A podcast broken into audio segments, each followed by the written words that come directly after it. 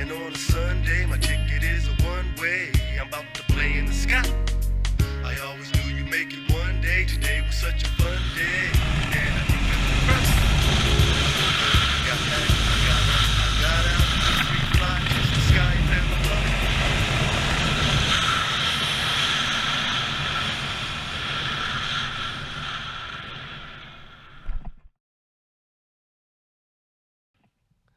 Ladies and gentlemen, Deb Antich and her four alchemy crystal bowls.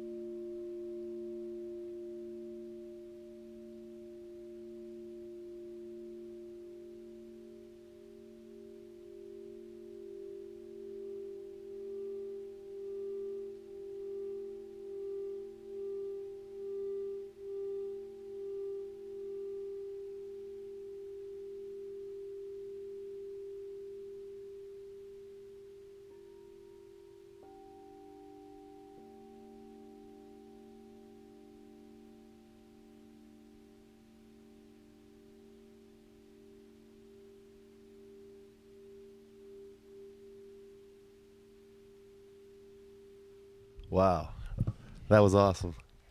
So, my guest today is a mental health and behavioral health, has a mental health and behavioral health nonprofit called Hologram, um, helping others live on. She's instrumental in the local substance abuse recovery community. On top of that, she's a juvenile case manager, or CASA, a court appointed special advocate.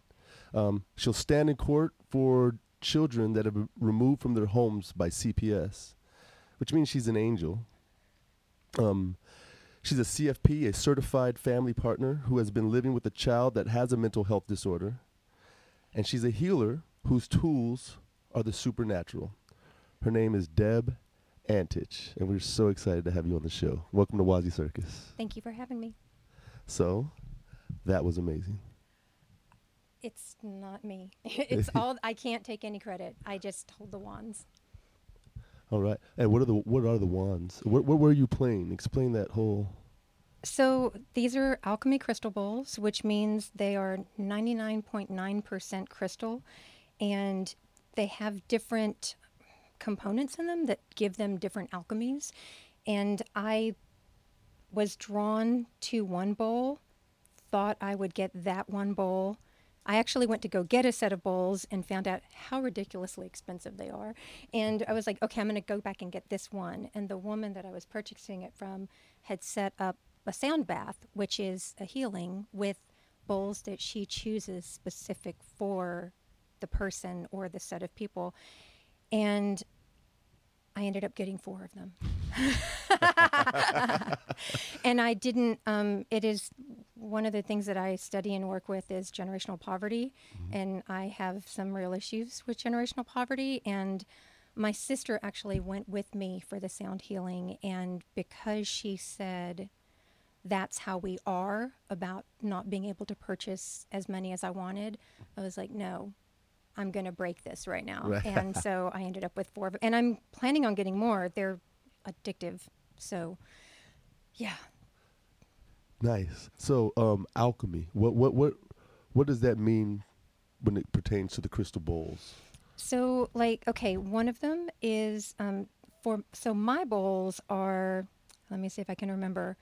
Um, so this little gray one has to do with the sacral, uh, having to do with the chakras, Okay. and then um, this one is the heart. This one is the throat, and this one is the crown. Okay. And each tone is tuned specifically for that chakra. And I'm just learning about them myself. I heard, so I spoke at South by Southwest. I presented. okay. I kind of got pulled in by an old kind of colleague of mine. And I heard a woman that was with our organization play the bowls. And I was just like, oh my God, I need to have these. Like, these are supposed to be part of my next step. Okay. And I ended up going up to Dallas, which is where the woman was that she got the bowls from. And I heard them, and I just knew that they were going to come home with me. Immediately. Yeah, no question. Like, and they don't. It, it's this sounds crazy. I know it does, but I hear and say crazy things all the time. They pick the player, Okay. so they picked me. I understand. And it's the actual vibration of the sound that that is the the the delivery of the healing. Is that right? Yeah, so um, within the body, there's different places where um, past traumas can be held. This is at, at least this is for me and how I play them with the intention um, is to heal past trauma, and so um, I can't explain it. It finds it and vibrationally, frequency. I don't even know how, it makes adjustments. And I played them the other night and I recorded it and I listened to the recording twice on the way home because it was like six minutes long. And I felt like I'd had a deep tissue massage. I Wow. slept, so I've got some pretty severe issues with sleep. Last night it was 4:30 in the morning and I was couldn't sleep. I hadn't slept and I put on one of those 6-minute recordings and I woke up like I I it put me to sleep and Awesome. that's to me that's healing. So Oh, that is awesome. And what are the wands made of? um, so the wands, I am not an expert on the wands, so I'm Okay. not. You can't hold me to it, but I believe that they are um, wrapped with suede, and it's probably just a resin inside. It feels like, Okay. but yeah, these are. Um, and I when I bought them, I kept wanting to call them mallets, Mm-hmm. and she was like, "Oh no, they're wands," and I was wanting to hold it more like that. One of the things with the bowls is um, I'm learning patience, and I know that that's my next step Mhm. is patience and temperance. All of us. Yes, and um, so and control, being able to give up control to the bowls. So you have to hold it more like this and just gently instead of like this. Do you know what I mean? Right, like right, that right. was my. So I kept referring to it as a mallet. a mallet, which is not the right word Right. because you could shatter this. That you'd want to strike the bowl. Yes, very very gently. And so you had never seen them before. I so I had seen them um, played in a tiny chapel. Okay. And um, a different type, though. They were um, a different type of bowl, not alchemy. Alchemy is like a very specific type. And um, the energy that was created, like it felt like wind. In fact, I've played them before. Um, a lot of times I'll just play them and put my iPhone and just set it so that it's just filming the ceiling. And I was playing them, and the ceiling fan was turning. I had turned it off. The fan was turning, and then when I stopped, the fan stopped. wow. So, like, this is no joke. Like, the vibration that they put off, especially in a large space, is moving, right. moving. And so for a healing, would it be a circle? Would you be in the center and people would sit around and listen, or how does how would Um, you facilitate? It's real, God, it just, every space is different. Uh-huh, Do you know what I mean? yeah. Like, every space is different. The people that are there, um, I wanted to use the word dictate, but that's not the right word to use here. Um, is like I would sit here with like a little semicircle. And usually people will have like a yoga mat or a blanket and then have a blanket over them and ideally have their eyes closed and um, like a little eye mask so that they're it's just like being enveloped in sound. Right. Right. So you said you do a lot of work with generational poverty. Yes. Will, yes. you, will you explain that term?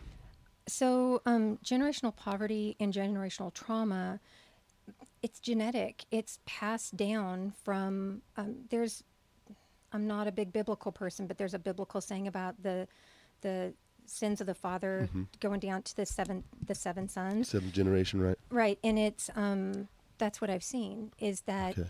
um, trauma and poverty, which is a trauma, Yes. um, can be passed down from generation to generation, and Genetically, not not just behaviorally learned, but it you know it's really interesting because people want to say it's nature or nurture it's both right. and so the environment also has plays a role but the environment is created from the generation before Right. because we all grow up you know most people grow up with their parents and their siblings and i can it's interesting to see the impact that one sibling stepping out can make on the rest and um, even whenever they don't even realize that they're being watched Okay. yeah so um, Like stepping out on their own to like do something better with themselves, or stepping out as in to yeah to be able to um, follow the path that is theirs Right. and not the one that it like one of the big things i hear Right. a lot in my work is i'm doing what my father wanted me to do Mm. I, i'm doing what my parents wanted me to do and so when people are doing that they're not being true to themselves and Right. so be To true be- to thyself. Yeah. to be able to say, okay, I hear what your plan is for me, but there's a bigger role that I'm meant to fill. And for a lot of people that I work with, um, it's roles that are quiet, um, jobs that are. Uh, so I work with um, people in recovery and have had issues with substance use. And I find like I come across so many welders, very specific Okay. type of work, Right. very, you know, singular work. And then I come across people that are part of a big community, but like you have to, uh, what you just said, like to thine, thine own self be true. Right.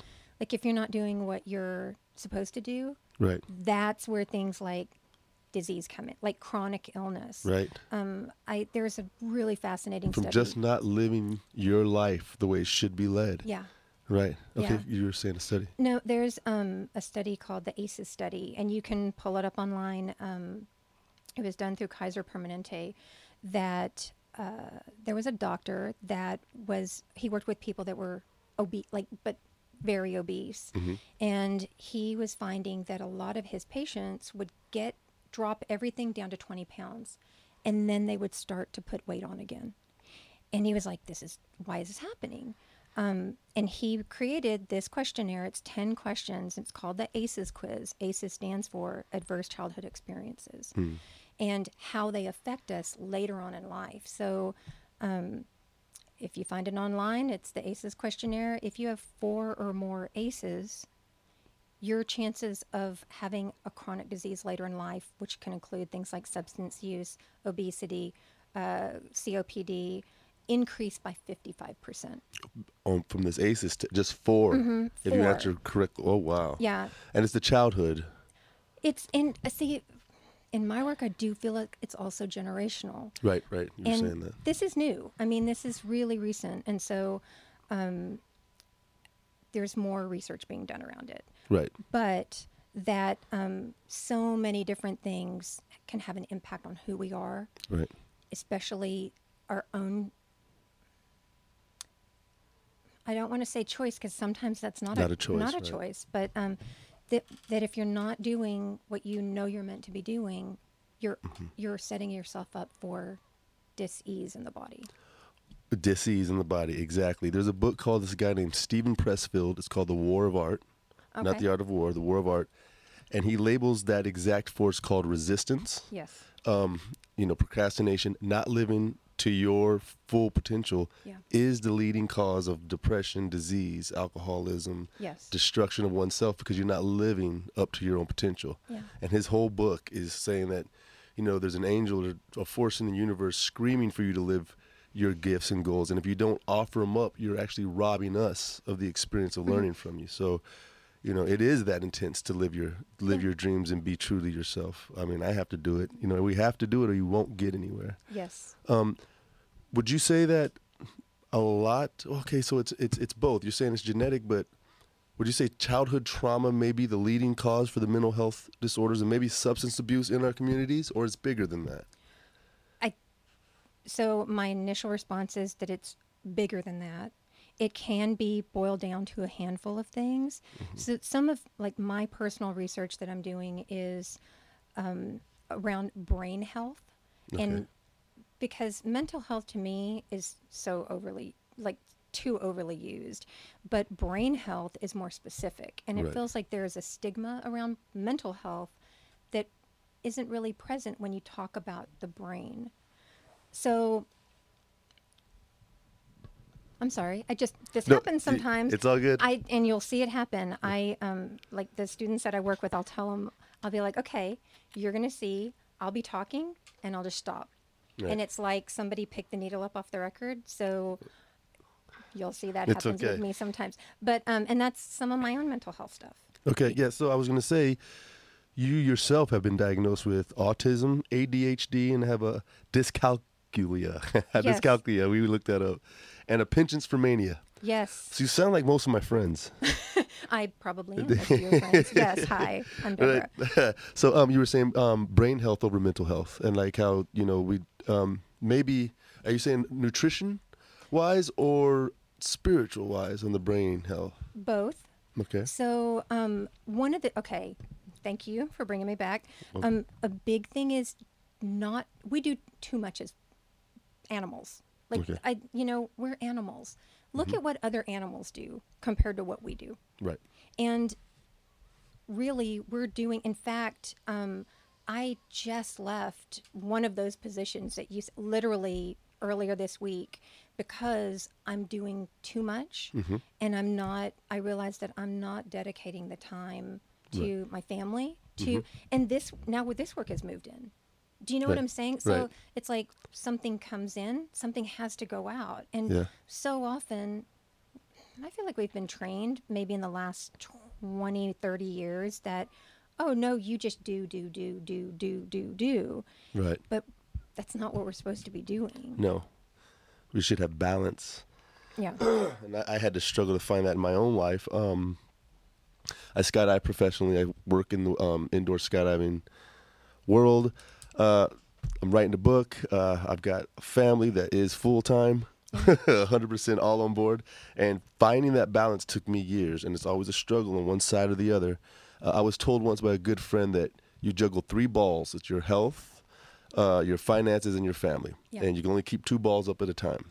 But, but where does your spirituality come in there? Uh, isn't that the drive, though? Yeah, I think it's it, it's the vein. It- you know, everything is in. If I feel like, and everybody has their different what they're connected to. Do you know what I mean? So, like for me, it's connecting with other people on an intuitive level. Right. It's no matter where I am doing that. Like that to me, I don't really subscribe to a religion, but that's my purpose. Right. And so um, I think if we'd see people just living more through their spirituality Mm-hmm. and not to use that, and I think that that's another word too that's just so overused. Um, you know, not this like new agey thing, but like being true.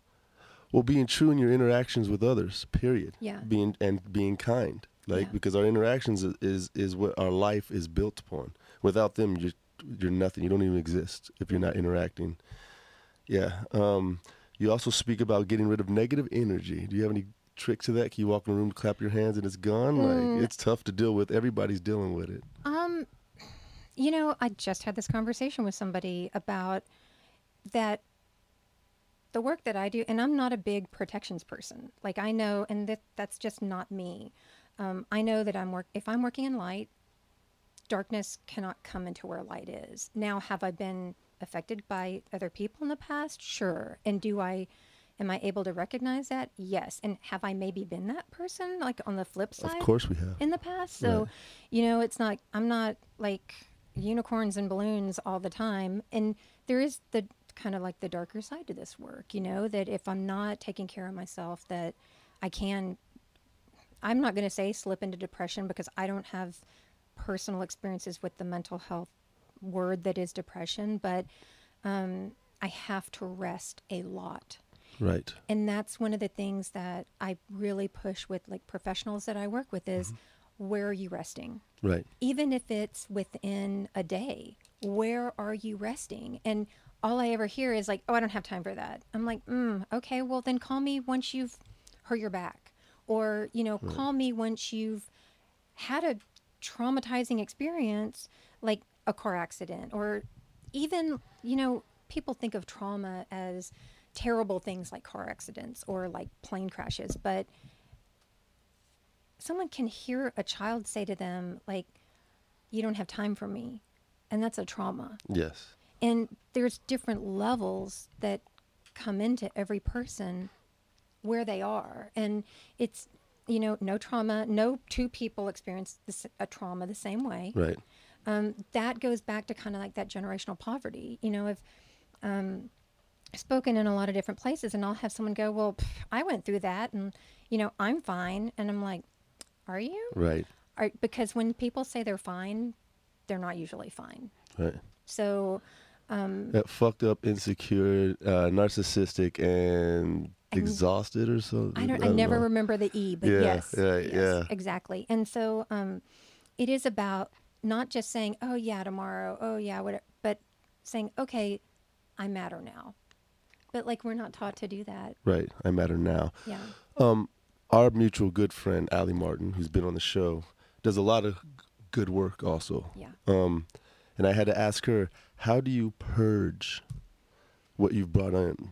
Like you can't fill up a room full of all this emotion and this past and not wallow in it and take some of it with you. So what do you do to get it, or do you just you can't bottle it up? I use it. You use it. I use it. Um, I lived experience is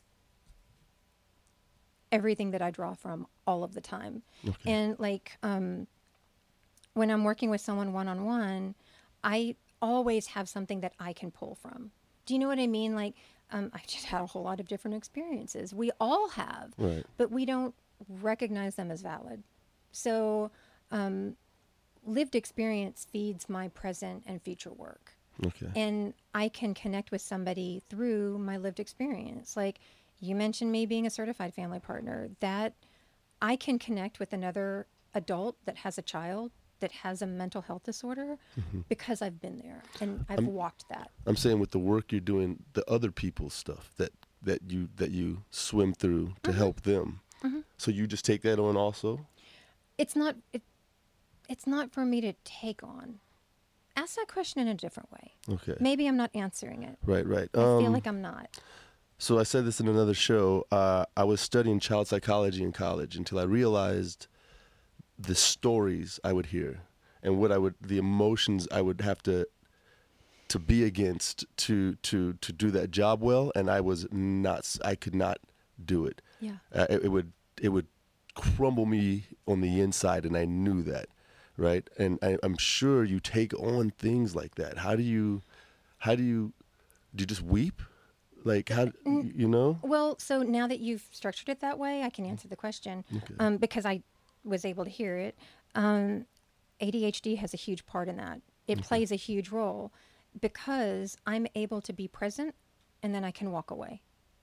So Just walk away. Like, I mean, yeah, and that kind of sounds callous, maybe, but you it. I'm just, it's one of the components of how I'm built. Like to be able to Mm-hmm. be a CASA, that um, my first case was my child was the same age as my son. Mm-hmm. And some of the things that were going on were just heartbreaking. But I was able to, I think this is something that I've trained myself to be able to do too, is I can look at something neutrally and not emotionally. So I can actually look at a file and see all the components of it, but not have an emotional connection to it. And Okay. that happens a lot too in this work. Like a lot of times, not just the bowls, but like personal work that I do with individuals is, you know, the information comes through me. And if I'm having a feeling about it, I know I'm not just channeling. I know that I'm not just letting the information come. So a lot of times I'll change my language. Like I'll say, oh, I feel, and then I say, no, wait, let me take that language off. It appears that this is what's happening. you remove the emotion Yeah. i need to do that in my life and my emails that we've covered in other shows. All right. Um, so let this this brings us to what I'm very excited to talk about. You're a clairvoyant Yes. and an empath. Yes. And what was the other Claire? You got a lot of Claires. I do have a lot of clairs going on. Um, clairvoyance, um, clairaudience, Clairaudience. That's and what it Cognizance, claircognizance, claircognizance. which is just, um, and there's another clair I never can remember, so I might get claircog mis- mixed up with that one, but just a knowing. Just whatever it is, I just know that it is. All right. So, yeah. that- Yeah. I, That's- al- I also I didn't bring it with me, but um, I also have a book that I draw a lot of pictures in. Okay. So um, maybe next time. Right on. So, so um, I know it's part of your life, so you're like, yeah, clairvoyance. What it is? That is pretty big. That's a big deal. Can you? Can we go into that at all, or you? Yeah.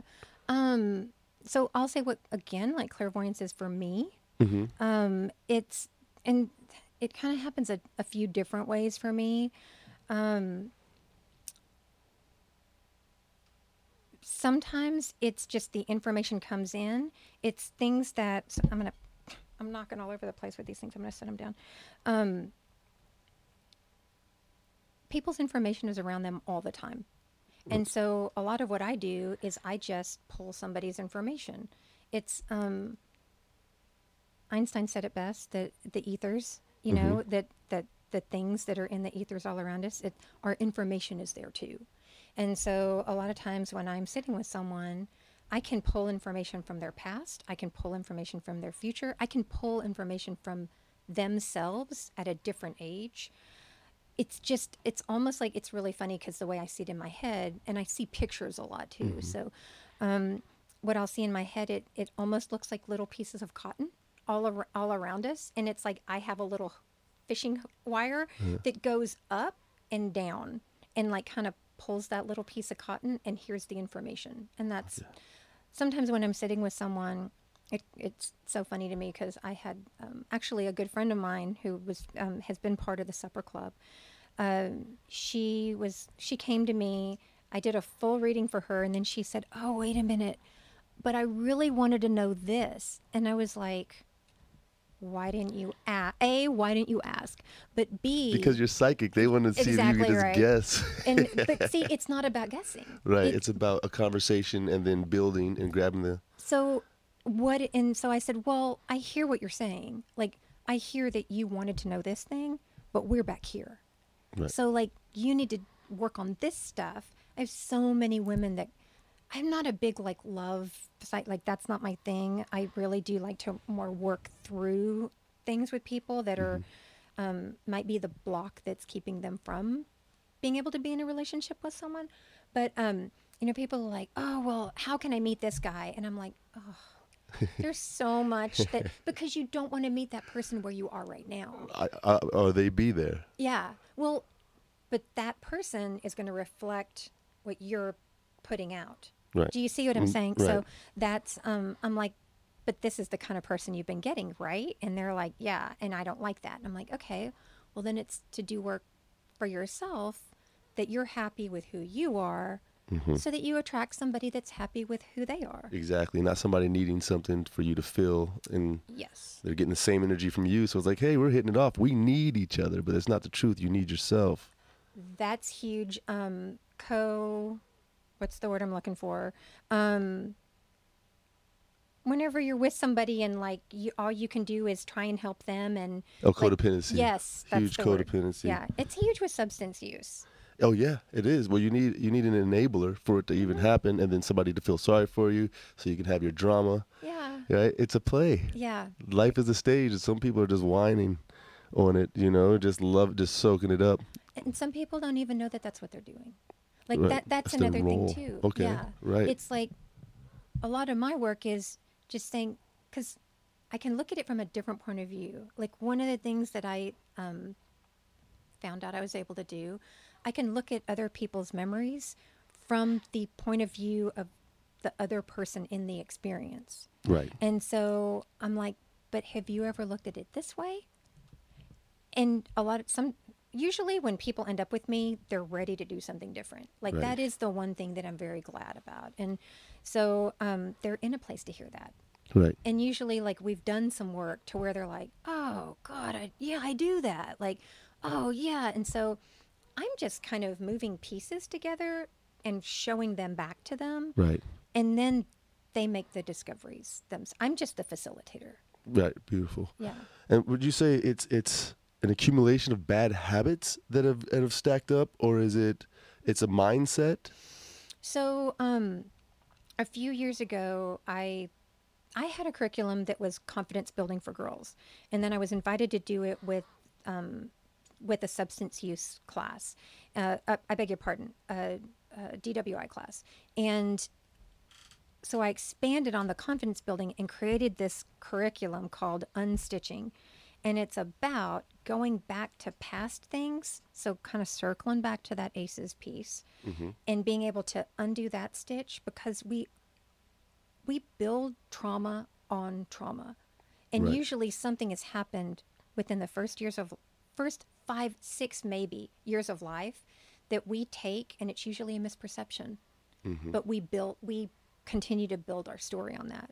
S- Right. So it can be something as simple as misunderstanding someone saying something, but that puts you on the road to this is my thing that I'm going to carry and I'm and nobody's going to be able to tell me any different. And you unstitch to unravel it. Yeah, so what I see um, is there's going back to 7 You know, there's usually at least five people are anywhere between like five and six, maybe seven if they're older stitches when they get to me. And so I always look at it like um, a dog food bag. You know how like if you pull the string the right way, it just goes? Yeah. But if you don't do it the right way, you have to cut it, or like you just end up ripping the bag open because Right. you're annoyed. So unstitching is that. It's Right. going back to that original stitch and just pulling it, and then putting something new in its place. 'Cause, like, you have to replace it because Yeah. you're unraveling everything they've ever Yeah. known. So you can't just leave them out there raw. yeah, and you like it starts with something like something comes out, something goes in. Right. Yeah. Right. Yeah. Yeah. So what do you put in? Um, the answer that pops into my head when you say that is self love. Yeah. Beautiful. Of course. Yeah. Of course. That's what everybody needs. You love yourself, you'll love everyone else. If you don't love yourself, you won't love anything else. Yeah. Yeah. Perfect. Great. We're done. That's it. No, The we're not done. I've got so many things to talk about. um, um, earlier I was talking about the the three the, the three balls of like life, and you said, "What about your spirituality?" Um, the spirituality is a base that you don't juggle to me. That is a baseline to me. That is just is. It's it's so it's not something that could be manipulated, moved, or you know, it's it's how it's it's what gives us breath, I believe. And within that, then I was talking about the juggling. But the spirituality, I mean, my spirit is very connected because I, I can I can see the impossible being done because of my spirit. I'm like, oh, we can do anything. Right. We're unstoppable, no matter what it looks like. You know, call things that aren't as if they are, or whatever. I'm not sure of the quote. Okay, so speaking of the supper club you mentioned Yes. you used to have a circle of super friends is what I call them, but they're other clairvoyants, psychics, empaths, and you guys would meet monthly. Yeah, so we would meet once a month in a local restaurant. We always did um, just local, no chains, you know, to be able to support. I'm huge into like supporting local um, and like being a part of that community. And so we would meet once a month and just have a psychic conversation, a conversation that you can't have anywhere else. Right amongst peers. Yeah. that's beautiful. I'm super peers is like where it's at. Right. Like I'm anytime that I come across somebody that wants to put themselves out as an expert, I'm like that gives me like kind of a bad taste in my mouth. But um yeah, it's and because we're always learning from each other. Right. Like someone might come to a dinner that they're like, "Oh, I'm not psychic," and people say that all the time. Like so I'm like, "Okay, well, if you're not psychic, can you accept that you're intuitive?" Like Right. usually people can be more accepting of that, right? And Right. especially if anyone wants to kind of connect it with any kind of like religion, like spirit, Holy Spirit, you know, universe, God. I mean, we're all connected to something bigger. Whatever it is. Yeah, right. like just period, the end. And um, so we would just meet and support each other. Mm-hmm. And um, everybody, it kind of morphed a little bit. When I very first started it, it was actually because people that I was having readings with, their con- their information was connected. And so I would be like, and it, that usually happens. Like people will come to see me in the word I'm trying to use is in a stream. So there'll be almost like a an ongoing factor about like within five or six readings, you know, that uh, an ongoing theme. Right. And so I just started thinking, why don't these people just meet each other? That Right. would be even better because then I'm kind of like that channeling piece. What if they could connect as peers and like do healing work together? Right. And so that's what started the supper club. Now, is there a, I mean, so like I'm trying to write a book and when I feel very weird telling someone I'm a writer. Right. Oh God, yes. So, what is the stigmatism on the word psychic? Like, how do you like? I mean, you know, writing's an everyday thing, but being being in the supernatural realm it's got to be tough. So for those people to come together, it's got to be a blessing. To, like just to be able to look across and be like, you don't think I'm crazy. Right. In fact, we can build on this reality, Right. right? So It well, it's just everybody's something. Do you know what I mean? Like find your people. And if you can mm-hmm. say and still people won't say that they're psychic. Like I have a hard time saying I'm psychic because to me that says I'm an expert. I'm no expert. This is just something that I'm able to do. Right. And that I've saw that and I'm like, well, I want to do it better. And not better than anybody else, but the best that I can. I mean, to do better work, you want to do good work. You want to do better work. Yeah. So it's um yeah, there is a big stigma. And it's so funny though because I used to keep like my professional life very separate from my psychic life.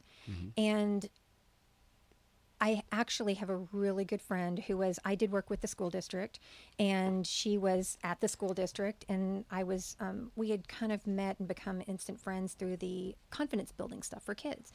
And we were driving one day and I was wanting to tell her about the supper club, but I didn't want her to think I was crazy. I mean, Right. you know, and so I said we were pulling off of the toll. I'll never forget. And I said, well, you know, um, I have this supper club for psychics, and she goes, oh, my best friend's psychic. So anyway, blah, and I was just like, oh my Oh. god, like Right. she didn't freak out, and Well, most people have a family member or someone Yeah. who's psychic they know. So I have a cousin who can uh, see spirits like vividly, like like um, two minute conversations with the guy you're balling on the ground. Like it happens Oh, yeah. a lot, Yeah. right? So Yep. he's he's trying to control it, but it's it's a reality in the world, but it's not really celebrated. I would say it's more of like, hey, they're kind of weird over there. Um, definitely fringe. Do you Yeah. know what I mean? Like definitely outliers, but um I don't know a whole lot of people that like actually step forward as intuitives or psychics that want to be in the mainstream. Well, because they're gonna ask them lottery numbers or when am I gonna die? When am I going to get married? That's my favorite. Like, and I've kind of figured out. Um, I was listening to an interview with Ronda Rousey, Uh-huh. and she said, you know, someone was talking to her about fighting, and she's like, "I'm a professional. I'm not an amateur." And I was like, "God, yeah," because that's the first thing people say to me is, "Oh, if you're psychic, like, what am I thinking?" Yeah. And so when they're like, "Oh, I'm psychic. What are you thinking?" I always say, "Oh, do you want to make an appointment?" Right. And then they're like, "Oh, no," you know, or or right, right. maybe.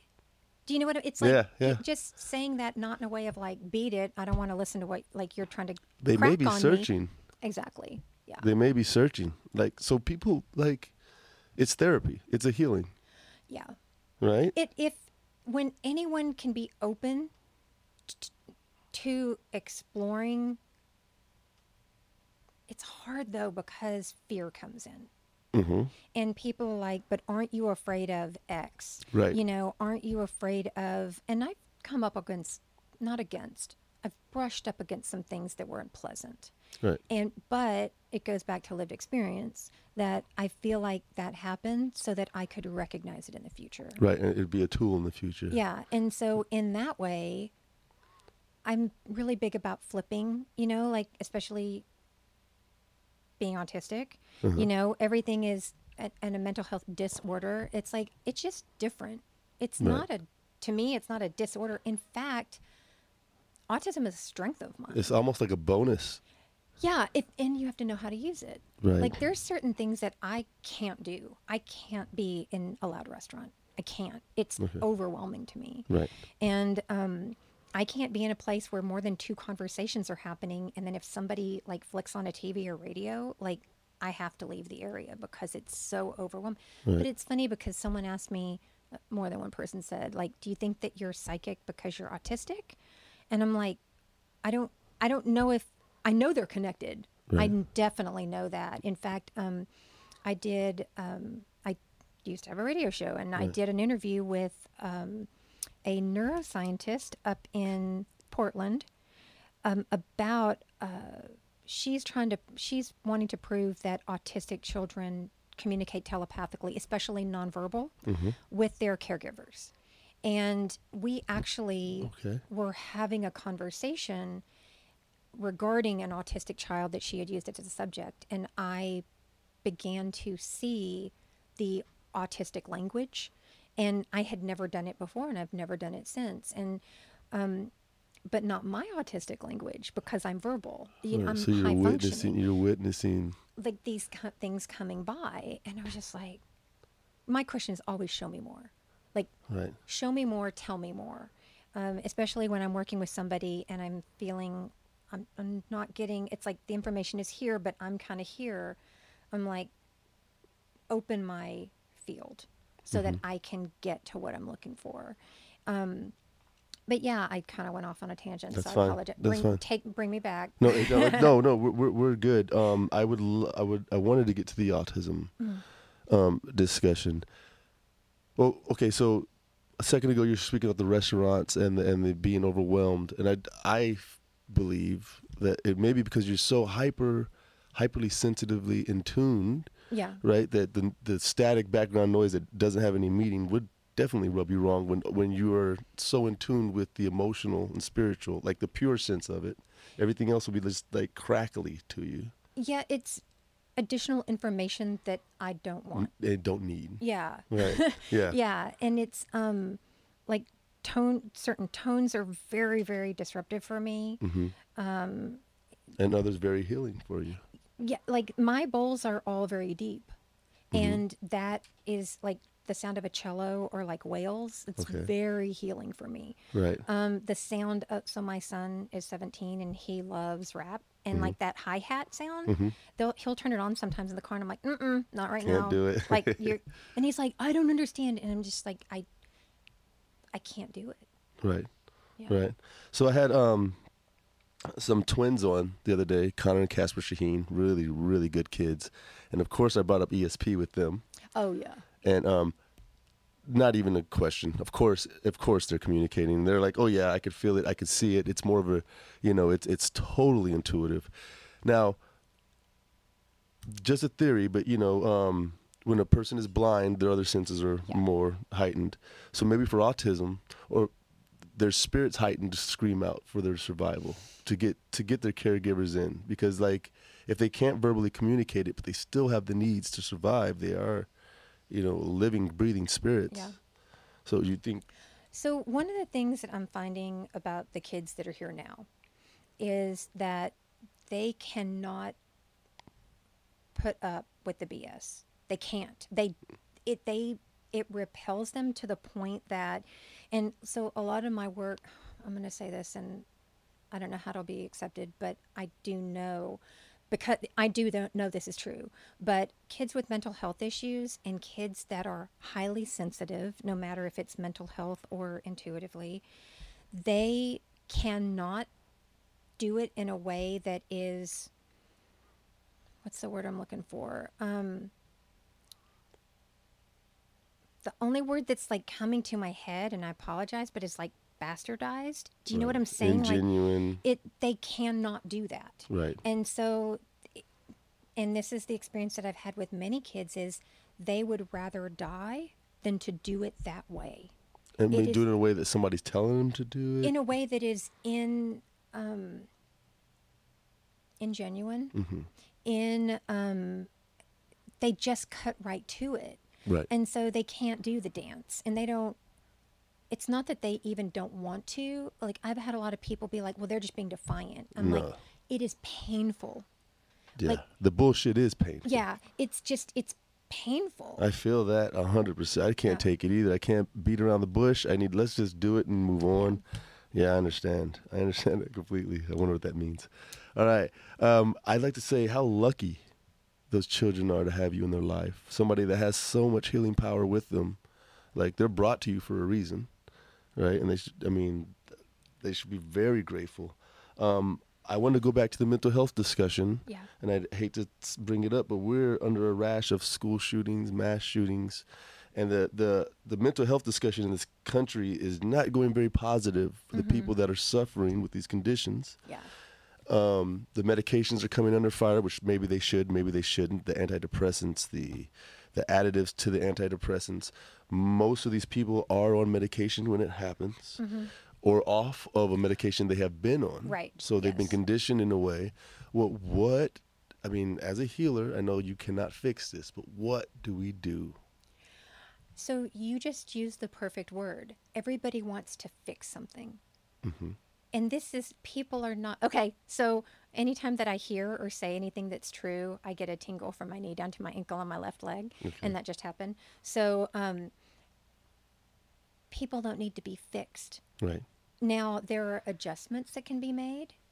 T- to be honest, so this goes back to someone that is living in a space that is hate filled, or mm, the other word that I kind of keep hearing is disrupt, disruptive to the self, to like the psyche, to the spirit.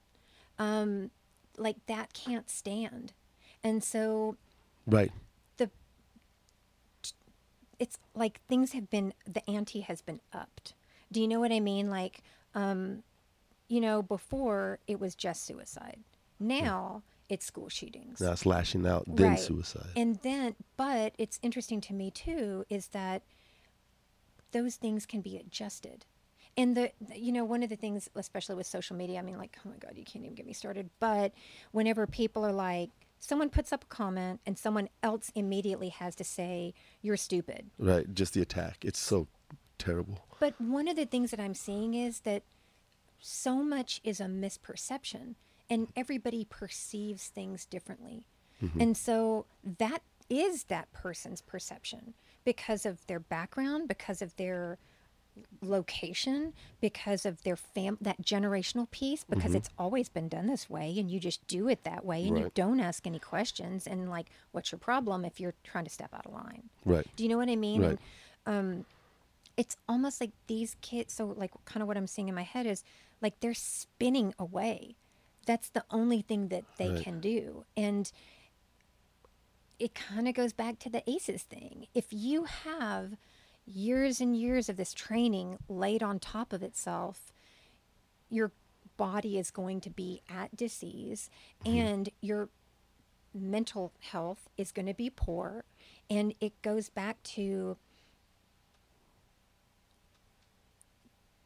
spinning out hmm. spinning out and and now wanting to have an even bigger effect than just me because just me doesn't matter who does Because nobody to? cares anyway. So why does just me even matter? right If someone were noticing something in a family member, what would be a good step other than sounding alarms? Because stray jackets come up in people's mm-hmm. minds. You don't want to Oh, be taken away, and you don't want the stigmatism come stigmatism coming down on a loved one. Right. So maybe it's just hidden or just dealt with or put to the side and go back to life, and hopefully it'll fix itself. You know, like but what? that doesn't but things i've just been talking about this recently things that are hidden do not stay hidden right. so to just be like and and look at how well that's worked for us so far It hasn't. Right. you know it light has to be shined or shown into dark corners and light is love Right. so um and it's understanding and it's acceptance um, i was just at a um, a, a family recovery training and there was a woman there that was speaking and i so clearly i was like people want just want their loved one back but they have to accept that the person that they get back might not be exactly who has gone. You're not going to go through something like this and be that same person again. Of course not. Right. I see what you're saying. You're just not. And so to end, I mean, I went through, it's interesting because um, I went through an experience with my son that my CASA work was my training for this to be Mm, okay. able and I got to a point where I was so emotionally overrun and worn out that I just got to a point where I was like I have to look at this as if this is not my child. Okay, right. I have to look at this as a case. And that's how you had the disconnect And yeah, and it and to look at it objectively. I I had learned somewhere else tools to apply to my own situation. Right, And that it was priceless. right, It was priceless. And so like that's what hologram that's what the nonprofit is. Hologram is um, helping others live on.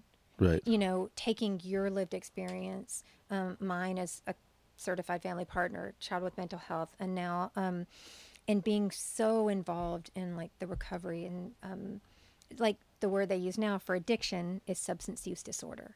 Right. And I actually was um, speaking to a class, and someone said, "Oh, they always want to sugarcoat it," and I said, "No, that's not what it is," because people look at addiction as, mm, "What's your problem? Why Right. can't you? Why can't you just?" Yeah, just just don't do that. Right. Like, but if you look at it as a brain chemistry disease, Mm-hmm. which is what it is, Right, and then people are like, but what about if you don't ever drink or you don't ever use a drug? Well, then that just stays dormant. right, But it'll come up somewhere else. right. Do you know what I mean? yes, Like yes, disorders come out somewhere else. And so going back to being able to, judgment is huge, huge. Just going back to someone putting something online that, my God, like a kitten video, and somebody has to say something Right. negative about it. It's like, can you not just enjoy it for what it is? Right, and right. but everybody has to like put in that two cents worth. Well, um, this kind of goes back to what you were saying about I wanted my loved one back. People have their projections that they believe Yeah. others should should be, and you don't fit that, they're trying to get you back in the box. Yeah. But that's not you. So it comes to the acceptance. Like if you don't accept who they're, the only constant in the universe is change. Yes. People are constantly changing. If you can't accept that new person, then you are going to try to project that old way on them. And when they step out of those lines, it's always it's a control thing. You're going to try to get them back into control, but they're no longer that person. There's no way they can be what they're not. Right. So it's going to be an unending battle. And it's also about if I have to accept that you're different, I have to accept that I have had an experience as well. Right. And a lot of people, a lot of family members can't do that. That's why peers are so important. Someone with lived experience that is not right there in the inner circle of that person Right. because somebody else can come in and do the work with them that a family member just can't because there is all that judgment and like what reflects on me that's one of the things that i see a lot working with kids is their parents are saying well other people are going to judge me because what i did something wrong so there's so many like different layers to kind of Right. And then through within the family structure, everybody has their roles. Right. And if you suddenly don't feel like you fit, but you're still going to act to preserve the family structure, that could also be deadening to you. and that's a generational trauma thing too right there Right. And then, then you people in those roles don't want to see you outside that role, so they can't help you. Right. Right. They see you within that role. Right. Yeah, so it's like a it's a cycle that can't be like it can be broken if somebody steps out, as like you said earlier, and they break the cycle, Yeah. and then the rest of the people see that it maybe is possible to get out of that cycle. Yeah. All right, that's awesome. So, um, one more thing: the opioid epidemic that you're helping with in this country. Um, lots of PTSD, lots of ex-soldiers, lots of traumatized people from life. Period. It doesn't have to be a war in Iraq. Exactly. It could be a, uh, an alcoholic parent. It can be an abusive parent, Yeah. right? It could be a verbally abusive parent. They've Yes. never touched you physically at all. Um, and it's also the strength of these new medications, period. It has Mm-hmm. nothing to do, well, it has some to do with the experience, but they are designed to keep you trapped, are they not? They, they replace a, a chemical balance that makes you dependent on them. Highly dependent. So, again, Deb, what do we do? So going back to um, and like I'm just gonna I just um, earlier this week I heard I saw it or heard it two different times and I might say it wrong, but Osam's razor Do you know that saying? No. Um, it's I think it's OSSUM's razor. It's basically the i- the theory that the simplest out of a lot of different theories, the simplest one is most likely correct. Simplicity is genius. Right, Olson's so- razor. I gotcha. Like the um the idea of kiss, keep it simple. Mm-hmm. Sometimes people say stupid, but my kids we always used to I would call him Sam. Like I would say don't be a mess around Sam. And so I always say keep it simple Sam. Right. You know, cuz that's neutral, right? Right. Um, but it's simplifying things. The basis of the opioid epidemic is despair. R- true. And Yes. yes. When someone is desperate, just like the school shootings, they will do anything. And when someone is in pain, and especially chronic pain, but one of the things, especially with fentanyl, which is Mm-hmm. um, a, a hundred times more addictive than heroin, um, and then you've got carfentanil that is just like off the charts, but that is being introduced to people that don't know that it's being introduced to them in the form of other drugs now. And so we're on a, I hate to use these words, but we're on a really slippery slope and we're not anywhere near being done yet. It's and it, just it yeah. really does take, um, peers play a huge role here. Uh, um, someone that's been there, like someone that's been through the fire that can reach a hand back. Do you know what I mean? And right. it's um, because nobody's going to understand somebody that is addicted to any kind of substance better than someone who has also Been been, addicted. addicted. to a substance. Right. So um, it's and you know like as I'm talking, we're I see it. We do it in tiers. We go up one tier and then we pull more people up, and then we pull more up. But it has to happen that way. It's and it has to happen with love. It just does. Like Right. one of the experiences that um, I have had is that I can connect much better with a peer than I can with a clinician because the clinician is looking at me through a different lens. A Right, peer is right. looking at me as, oh, okay, this is my experience. What's yours? Hmm. They're more, we're looking at me through the lens of interest Right. and not fixing. That a problem to be solved. What's what's the problem? How can I fix it as a physician? Or your friend's just listening to Deb. right? Well, but also like clinical is linear. This happens, then this happens. And I'm not saying anything about clinicians. I mean, hmm. I have known many amazing clinicians. But like the peer way is all over the place. Do you know what I mean? And it's Right. sometimes while you're going all over the place, the people that I work with, they expect one thing. And when I don't do that, they're like, wait a minute. Right. Their their their judgment is down. Right. Their defenses are down. And it's much easier to get someone to come along with you if it's interesting Right. and not someone telling you what to do. Um, that's why, like, when I work with an individual or a class, I'm like, let's do this together. Well, what you just said is someone doing this with you or someone telling you what to do. Wh- When somebody does it with you, I mean, it's like it's a no-brainer. Yeah. And it's also, have you tried this? Because this worked for me. Or Right. maybe try this, not you're doing it wrong. Right. Right. Or do set A, B, and C, and then give me a call. Yeah. Yeah. Because that works out great. Never. No. All right. so to wrap this up, we have a have a passion we share: skateboards, Yes. skateboarding. Yes. Uh, I've been on a board since I was five years old. I still ride sometimes. All my kids ride. Um, so awesome. so awesome. Uh, used to steal wood to build ramps before school. Right. Nice. Uh, um, I've seen all the new Not skate stealing. parks. Stealing is wrong. Right, that was a long time ago in a galaxy far, far away.